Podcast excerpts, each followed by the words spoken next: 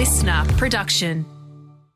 I acknowledge the Gadigal people of the Eora Nation and their lands, skies, and waterways. I acknowledge that the First Nations across this continent have never ceded sovereignty and that the First Nations are the first lawmakers.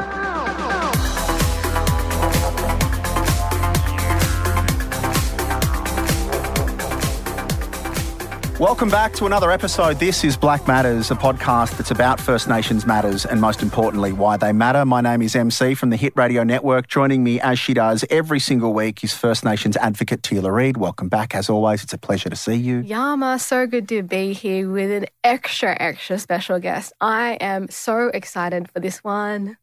We're really excited and honoured uh, to have our guest join us on the podcast this week. Now, uh, it's NAIDOC Week, National Aboriginals and Islanders Day Observance Committee. Now, each year we're given a theme, and this year's theme for NAIDOC Week is for our elders. So we thought, what better week on the podcast to be joined by an elder? Nan Millie Ingram, uh, now from Wiradjuri country, grew up on the Erambie Mission near Cowra in New South Wales, worked on multiple levels, Aboriginal affairs at both community and for the government, received a Commonwealth Bicentenary Award from former Prime Minister John Howard for her services to the community and was awarded Woman of the Year in 2010 for her electorate of Heffron. Also a finalist for the 2010 International Woman of the Year. She has done a lot and we are honoured to have her on Blak Matters this week. Nan Millie Ingram, thank you so much for joining us. Uh, Thank you for uh, inviting me here, and I too would like to pay my respects to the Gadigal people of the Eora Nation because I'm from Wiradjuri country. Now, I wanted to start with probably the stupidest question I will ask during this podcast, so I apologise for getting this out of the way early. If someone is listening right now and doesn't actually understand what a First Nation elder is and their role in their First Nations community, can you just elaborate quite simply what an elder is and what an elder does? An elder is there, and they're usually the advisors to the community, and they've lived a whole life, and uh, they've got a lot of wisdom. And as things change throughout one's life, so many people do come, young people do come to us as elders and ask for advice, and we're there for guidance and support. And of course, you are one of our amazing, staunch Wiradjuri matriarchs. Um, you are so wise, and I certainly feel an affinity with your kinship, your granddaughter, Jaren, who I love and adore, my Tita, and just in awe of everything you have done in your life and the things you are still doing for our people. Yes, well, thank you, Teela. And of course, you're now my uh, adopted granddaughter because you're such a titter with my granddaughter, Jaren. And yes, I've been there for, I've been around for a long time and I feel like a dinosaur sometimes. No. Because I talk right back, way back, like when I tell people that I voted in the, in the, I voted in the 1962 election. And that's because my mother, as soon as we were able to, to vote, my mother always said the two, two important things she, she pushed for us, and that was education and to vote, because that's the only time you're truly equal in this country is when you vote. My vote is as good as anybody else's. And then in the 1967 um, referendum, and I voted in that. So we've we've talked about the 1962 election, obviously the referendum which you've just mentioned, which was a massive moment for the rights of First Nations people in this country. You've seen so many incredible moments in Australia throughout your lifetime, but I, I, I want to go back to when you were young. You lived on a mission. What, what was that like? We grew up and we were in to- total control of the mission managers. The mission managers were appointed by um, appointed by the government to be sent out to a mission to look after the Aboriginal people. I think that most people should know that after they stole every bit of land that they possibly could off us, there were orders from uh, from um, England for them to start to look after the native people, and to do that, they'd set up all these reserves, and reserves was all over the country, and there was a lot in New South Wales. And they were X amount of um, acres, like our mission at Cowra was 32 acres. There was a Cummeragunja down on the Victorian border that was 1,500 acres. And there was lots of different acres, and they were supposed to put us all on those reserves. The mission managers, I think that I can't think how, where they dragged them up from. They were terrible people, these mission managers. And they were just more like commandants of a prisoner of war camp.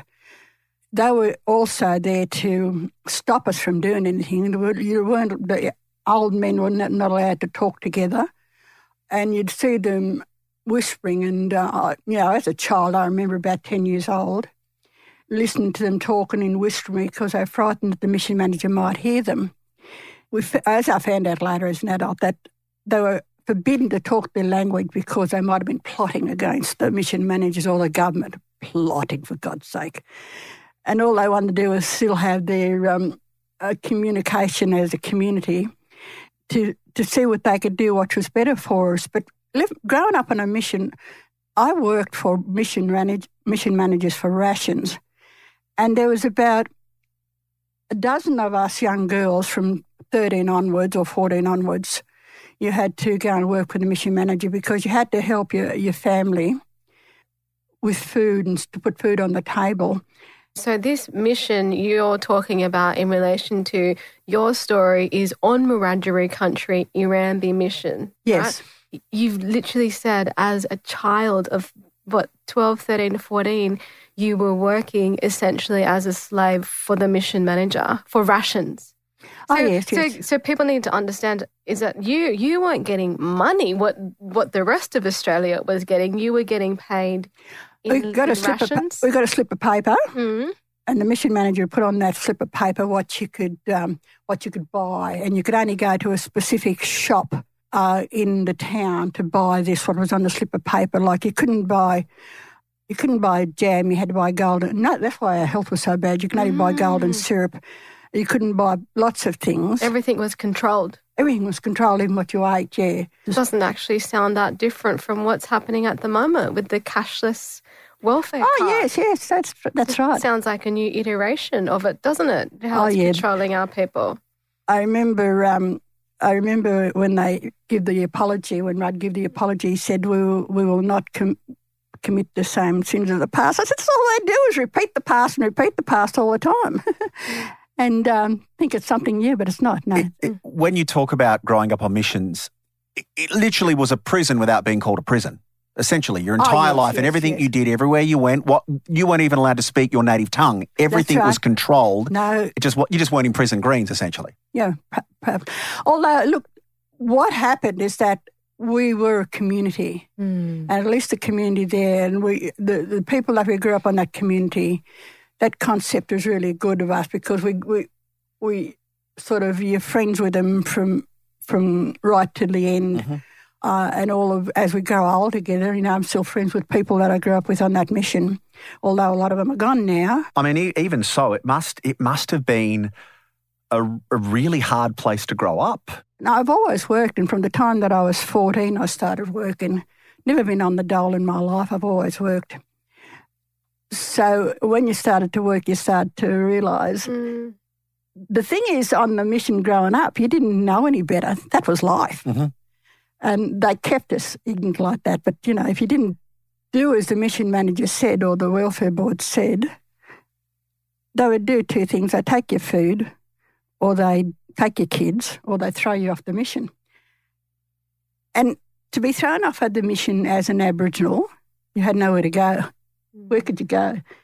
The the townships and the other towns wherever you went to, uh, you couldn't get any place to live because, uh, unless you had a really. That's why people there's overcrowding in Aboriginal houses because you could say with relatives because you couldn't even rent a place. And I know that when I we first came to Sydney, I first came to Sydney in 1958, and trying to find a place to live was pretty horrendous all you could get was whatever they couldn't rent to anybody else. And that's where I started out my life in Sydney in Redfern. Mm. The good thing about that was that there was a lot of industry around Redfern and Waterloo and Surrey Hills and all of those places, so you can get employment. Getting a place to live was another thing altogether. So you'd, you'd get the little places that were boarding houses and with all the slum landlords. If anybody's out there knows, remember the 50s and the slum landlords, that's where we lived. So you have to come through all that. And in the meantime, um, I went back and got my got my education after I come to Sydney because I was working in a um, in a factory and going getting re-educated at night, trying to upgrade my skills so I could get better work. Things started to, to get better, and you just you, you just had to struggle and struggle and struggle, and it seems to be the life of um, mm. uh, people of of my era. And so my story is pretty much the same by everybody who's my age. Yeah, but, but saying that, I, I mean, it isn't like that's how it should be. The struggle, the struggle, and the, you know the, all the injustices.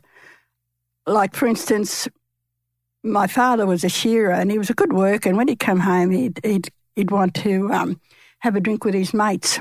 And to do that, he'd have to say he was Maori or Indian or something because they weren't allowed to to Aborigines. And if he got to serve Aborigines, but if he, he got drunk, it was interesting. If he got drunk, he would be fined ten pound. In those days, ten pounds you could buy a house with ten pound. My goodness, you know.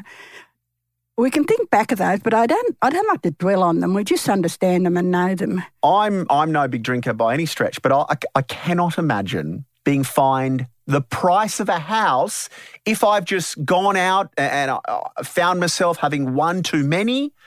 So right now you're living in Redfern, Sydney. You're working hard. I was. We were all. We all wanted to better ourselves. We all wanted to work. Mm. Aboriginal people wanted to work, despite all the propaganda, the lies that they spread around about didn't want to work. We did want to work. So while we were doing that, then Charlie came to town the great Charlie Perkins came to town.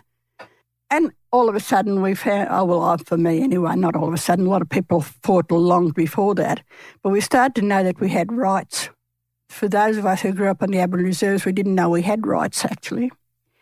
And so we started to fight for those rights. You mentioned the great Charlie Perkins, uh, the prolific First Nations activist first Aboriginal person to graduate university. And I mean, he, he really led a movement in the 60s. And there's definitely another movement that's happening right now with this upcoming referendum on a voice to parliament. The voice, our voices are not being heard. And we are the ones that have solutions. We just don't bring you problems, we bring you solutions. And our fight is not against the the, uh, the Australian people, our fellow Australians. Our fight is against the system and the pol- politics that are only looking after their own interests, and um, that at some stage has got to stop. And I, um, I have faith in the Australian people. We just have to wait and see if this referendum will be. There will be a yes vote, and I certainly hope there is a yes vote because that's the only way we're going to go forward. Otherwise, the status quo remains. Now, NAIDOC Week, of course, is uh, this week from July 2nd to July 9. The theme, again, we mentioned at the start of the podcast, is for our elders. What does NAIDOC Week mean to you as an elder? Oh, NAIDOC Week is, is good. Uh, we all come together, but we all come together. And, and it, for us, NAIDOC Week is just a, a, big week for our fellow Australians to recognise and to um, enjoy everything Aboriginal culture, but we do it 24 7 mm. all year. And to celebrate and, our elders. And oh, our elders, yeah. I'm trying not to think of myself as an elder, but I am. Like, all my great grandchildren. Yeah. and you know my beautiful great grandchildren. Yes, beautiful. And um, our elders are wonderful. And we, I, on the board of an, an elders program over in Redfern, and um, they get worn out during NAIDOC week because yeah. everybody calls on them. Not only just this year because it's it's it's the year of the elders, but every year. And we try to care for them because they've still got a long way to go in that care as well. Um, How do you become an elder? How does that process happen? That I think that is bestowed upon you from the community. Yep. You just can't. A lot of people are coming out and they're crowning themselves like Napoleon. I'm an elder. do you, do you get approached, or is it just it's just at a point it's assumed and everyone just? I think everybody knows, knows that it's happened, and they know the gammons too. Um, Maybe that's the word of the week. Gammon. The thing that, that strikes me about someone as such as yourself, you've had a life that's been filled with challenge. You've had to overcome so much that many people will never encounter in their life. But you sit here today and you could be bitter, you could be negative, you could be angry, you could be lashing out, but you are so full of hope and full of enthusiasm. Yes, absolutely. Yeah. I think it's important that we we stay positive, and um, I do have faith in the Australian people. I'm glad it's taken out of the political arena uh, at this point in time. Now it's going to be up to the Australian people. What's your hope? What's your hope for this country moving forward? Obviously, we've got this referendum later this year. Uh, from what you're saying, you're hoping it's a big fat yes. What do you hope will then happen? The voice will be heard, and I just hope that they put the right people on there and they don't set up a kitchen cabinet like they did before and just handpick their people to go on. Uh, there's got to be a way, there will be a way to get the right people on there um, to represent the voice of the Aboriginal people. Those people have to have the support of their, uh, their community to get up there and tell them what it is that they want to improve the, the lives of Aboriginal people, particularly our young people. And with your experiences of all of the negotiation you've done through um, even the land rights movement and all of the iterations of prime ministers you've spoken to, that you've seen, all the premiers and politicians that you've had to deal with, with all of that history, especially being forced onto a mission and liberating yourself from that and your family, and to where you are at now with such hope and love in your heart for the people to get this done. What are some of the lessons you would say about why this is so important in the context of all of what's happened? Like, why is this moment for the voice so important? It's important that we have the voice because the voice can can say things like, for instance, um, the basic card Whose idea was that and who brought it in? Mm. A billionaire. Mm. A billionaire telling them how Aboriginal people should live with the basic card. Yeah. Now, would you. A white billionaire. A white billionaire. He developed, he initiated that basic card. And all of those wonderful people up there, I've met a lot of the people from the Northern Territory, they're wonderful people, but you know, they've always got non Aboriginal people saying what's good for them, really what's good for them. And that has to stop. They have to start listening to people. And the voice is only going to talk about changes for better for Aboriginal people. It's not going to impact our fellow Australians one bit. It's not going to. Mm. Not going to impact them, but it will make for a better life for this country. And I believe that Australians can then walk around anywhere in this planet and, and say, you know, we did the right thing by our country and we did the right thing by our First Nations people.